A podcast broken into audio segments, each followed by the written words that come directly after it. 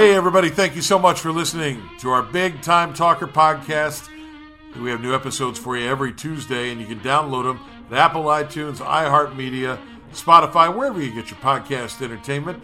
And it's all made possible by SpeakerMatch.com, the world's largest online virtual speakers bureau. So if you're a speaker, maybe you like to go out and talk at the Rotary Club, the local Kiwanis Club, uh, or a, a huge stage like Tony Robbins' stage, or maybe you're a meeting planner and you need speakers. Well, you can find one another at the robust search engine platform at speakermatch.com.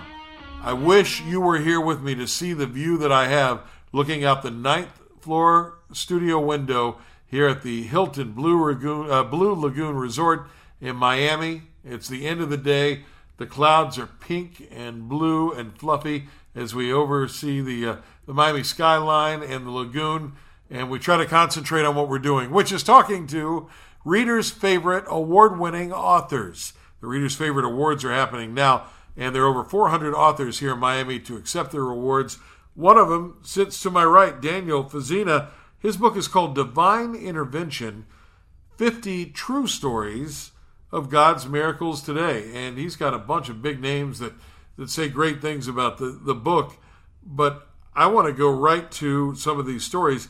You and I have a broadcast background, and you took this background as someone who's interviewed lots of people and talked to lots of people to go out and look for these stories of divine interventions. And there are some head turners in the book. Is there one that really stands out to you above the others? Well, there's uh, 50 of them in there, so it's hard to choose one that really stands out. But I think one that I, I really love to relate is uh, my good friend Josh Bender. Um, Josh was shot between the eyes at point blank range. Uh, the bullet went in the bridge of his nose, somehow missed his brain, ended up in the back of his neck, and the doctors could not figure out how it got there without leaving a trail of, or swath of destruction through his brain or killing him. And he eventually ended up making a full recovery. And the doctor who took the scan said, I don't understand this. I'm going to have to go back to church uh, because this is a miracle. And that's just one of 50 uh, stories like that in this book, Divine Intervention.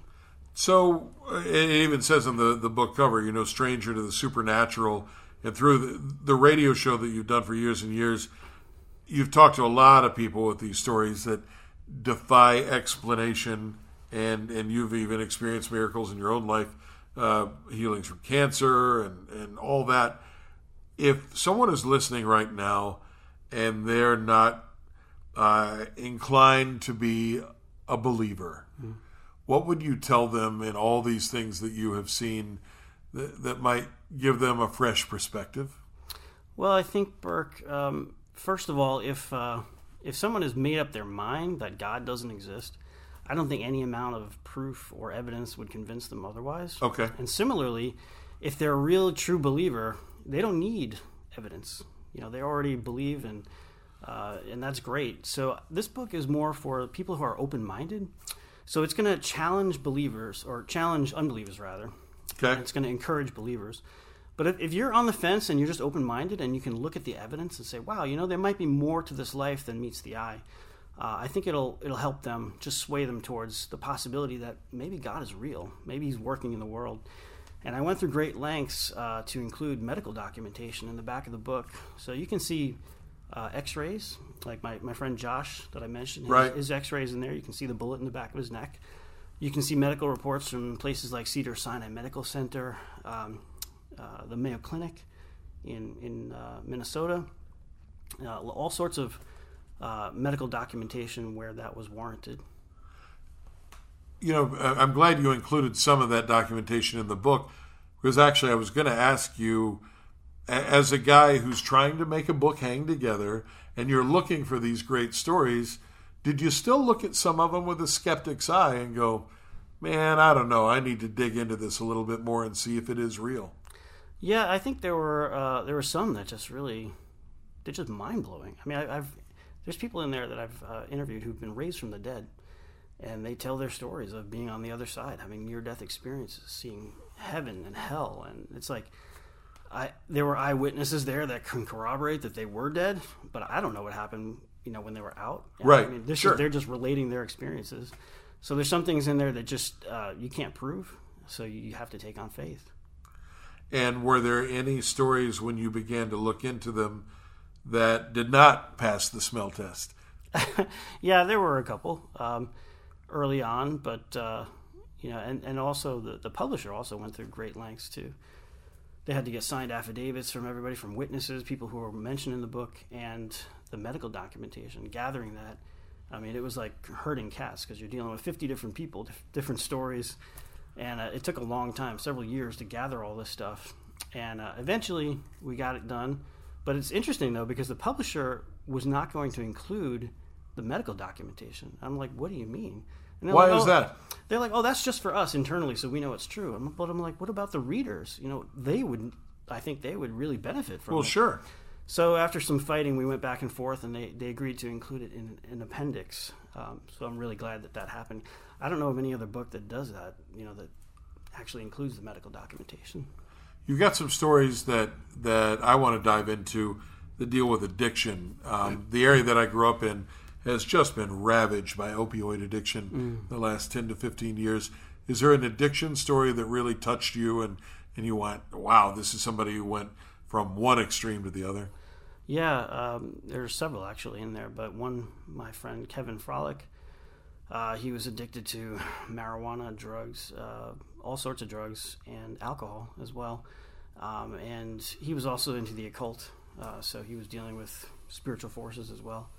Uh, but he actually um, he actually was demonically possessed.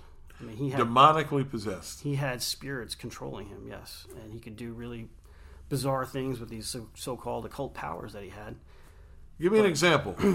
well, he said he could manipulate people through thoughts. He could read their minds. Uh, he could do all sorts of things like casting incantations and spells. Wow. But eventually he realized he couldn't control it. And these demonic entities would be torturing him. And he was going crazy, literally insane. Uh, and he sought the help of a pastor who prayed over him. Uh, him and his team literally did a, an exorcism, prayed over him for over 12 hours, cast out these demons. And he was changed, uh, never the same again. And now he's a, uh, a, missionary, actually a Christian missionary, gone all over the world and shared his story. Um, so that's just one of the amazing stories in there. The power of Jesus Christ to set somebody free, even when they're involved in the satanic and the occult and all that and addiction. Did you know him when when he was in that very dark place? No, I did not. He was uh, introduced to me by my cousin, who knew him, went to church with him, and he said, "Hey, you got to interview this guy." You know, you're not going to believe this story. Right? Yeah. yeah, it was very powerful. He's an amazing guy. There's also a story that's mentioned on the back cover about um, a terrorist, a Muslim terrorist. Yes. Tell me about that. Kamal Saleem, yes, uh, one of my favorite stories in the book. He was uh, recruited by the PLO at the age of seven, growing up in Lebanon. And he went on his first mission to Israel, smuggling weapons into the Golan Heights uh, through tunnels in there and carrying duffel bags with ammunition and explosives and stuff like that. At the age of seven, he was seven years old. Seven years old, yes, and he was taught in assault camps how to, uh, you know, shoot an AK-47, Katyusha rockets, learned how to slit throats from a very young age. I mean, he was being trained for jihad to wage war against the Jews and uh, Christians if necessary. And he ended up being a warlord, taking part in the civil war, fighting the Christians in Afghanistan. In um, I'm sorry, in Lebanon. Okay. Fighting the Russians in Afghanistan. Eventually coming to the United States and um, waging culture jihad, they call it. He came as a student visa, trying to recruit here convert people to Islam and train them for jihad. Here in America, so he was what they call one of the embeds. Yes, an embedded terrorist. Yeah. He would go from mosque to mosque, teach, teaching the jihadist mentality and raising money for the PLO. And uh, while he was here, he got into a car accident, and uh, all the guys who took care of him were Christians, and the doctors and nurses, they prayed for him and they helped him uh, get back on his feet. They had no idea who he was. They didn't know what his agenda was. He came as a student, student right, visa. Right. And he, he started questioning his beliefs. He's saying, These people that I hate, they're good people. You know, they're, they're pure, they're kind, they're, they're loving, they have a relationship with God. He said in Islam, they didn't have any of that. Like Allah is up there, you're down here, and you try to do what you can to please Him. But God, like Allah, never spoke to him. And he ended up questioning those beliefs, and he had a divine intervention where he actually cried out to Allah Didn't hear anything. And then, then he heard a voice. He was actually going to kill himself. He was going to off himself with his gun. Wow. Because he says, I can't tell my colleagues that I'm going to leave Islam. They'll, they'll shoot me in the head in five Sure. seconds, you know? So he heard a voice that said, Kamal, the, the, the God of the Christians, the Jews, and the Muslims play, pray to God of Father Abraham, Isaac, and Jacob. He said, Why don't you give the God of Abraham, Isaac, and Jacob a chance? So that's what he did. He got down on his knees facing east like a good Muslim boy and said, God of Father Abraham, if you're real, speak to me. He didn't pray to Allah, he just prayed to God. And he said he had a vision. He said he saw Jesus, basically. He saw a figure, Jewish shawl, holes in his hands, and God revealed himself. You know, and he he just knew that Jesus was real, and he gave his life to Jesus, became uh, a Christian minister and evangelist, and he left jihad and Islam behind. Where is he today? He's in America. He's in a. Um, he's married to an American woman. He lives in an indis- undisclosed location in America. Okay. Because he's had a lot of uh, death threats against him from Sure. his family and others. Sure.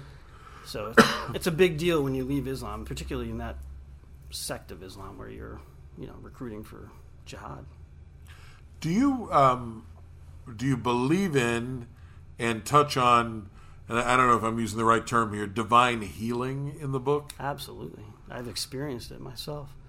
And that's what really um, was the impetus for me to put this book together. Because I, in 2002, I was diagnosed with cancer. I had a massive tumor in my chest, the size of my heart, Wow. sitting right above my heart. And doctors said I could be dead within a matter of weeks to a couple of months, three months at the most. And, um, you know, that was a time where I was, I had to really just depend on God. I could not fix myself. The doctor said they would give me treatment. They weren't sure if it was going to respond. Uh, but again, if it didn't, I would be dead within a few months. So I had a lot of people praying for me, a lot of uh, people laying hands on me, anointing me with oil. I had many different types of therapies. And uh, six rounds of chemo, they said, you know, we'll take a halfway point scan in three months to see if they were hoping that the tumor would be smaller. Sure. And uh, Burke, when I got that halfway point scan, it came back completely negative. Gone. Like the tu- no more tumor, no more cancer, no side effects from it. Like it was amazing. And I actually have pictures in the book of my scan where you can see the before and after. With uh, there's like two black spots in my cavity, in my chest cavity. One is the heart, one is the tumor. And then a few months later, you can see a completely clean PET scan. So you know, when I went back to work, I, I had been out for probably six, seven, eight, nine months, I guess. Right. When I went back to work, I would share what I went through with my coworkers who were all incredulous about this. And I said, well, if you think what I've been through is amazing, you should hear about my friends' stories. Because, you know, I've been a Christian, I've been a follower of Jesus since I'm very young, and I know a lot of people who have experienced divine healings. So I started sharing those stories, like my friend Josh that I mentioned. Another friend of mine was wasting away and dying from AIDS, and God healed him, restored him, and he's happy and healthy today, you know. Um, uh, so many stories like that. So they're like, "Yeah, you should go around and talk to these people and put them in like a documentary film or a book or something." So that's that's what I did. I started tracking them down and say, "Hey, remember that story you told me? I'm doing a book. Let's get it together." And uh, so, Divine Intervention: 50 True Stories of God's Miracles Today is a result of that. It sounds inspirational. It sounds amazing, and and one of those books where it's it's you know these these incredible things you can't even imagine happening. So the skepticism that I'm sure you run into out there is off the charts. Is Oh, that sure. is that ever difficult for you? It, it used to be. And I mean, I grew up in Long Island, New York. It's not the Bible. It's there's a Not lot even of- close. No, there's a lot of skepticism and unbelief, and and most of the people I shared my story with were not believers. You know, my coworkers at, at work and stuff. Right. Um, they they were not necessarily Christian, and but they encouraged me to, to do this book, and and really I did it for the skeptic and the believer, but someone who's open minded. Really, um, like I said before, if you've already made up your mind and you're not open minded to it, you know, no amount of evidence is going to convince you.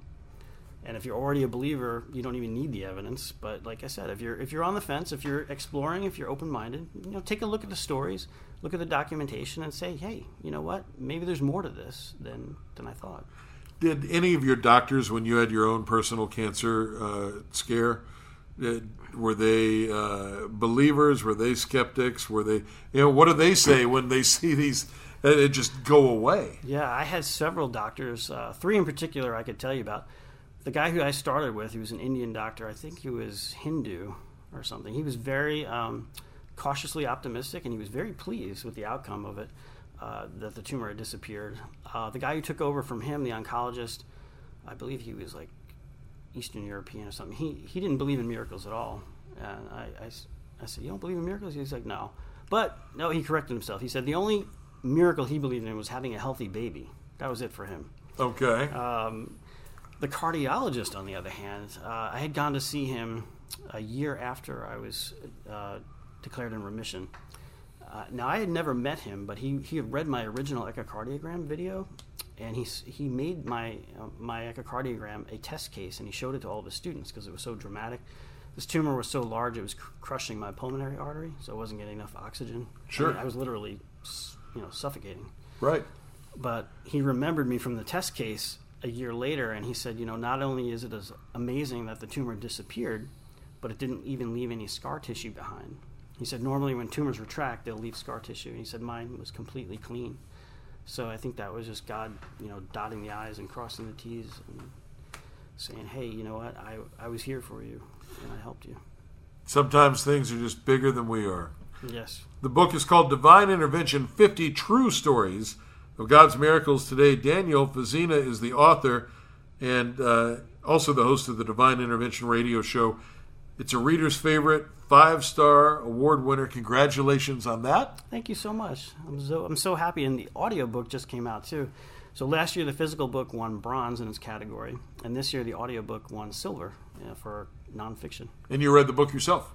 Uh, well, interestingly enough, I read some of the stories. There were 32 different narrators in the book for the 50 stories. So some of the uh, original people who uh, were in the book read their own stories. Oh, nice. Or if they weren't available or were not good narrators, I hired people or I had other volunteers. But it came out amazing. Authentic accents like from Africa, New Zealand, and England, and all over the place. So it was awesome. Congratulations. Thank so you. the audiobook and the physical book both available. Also, I'm sure you can get it on an e reader as well, an ebook. That's right, yes, ebook as well. Uh, DivineInterventionRadio.com is the website if you want to check out any of the archives, the interviews I've done with some people. Uh, had amazing stories in their life.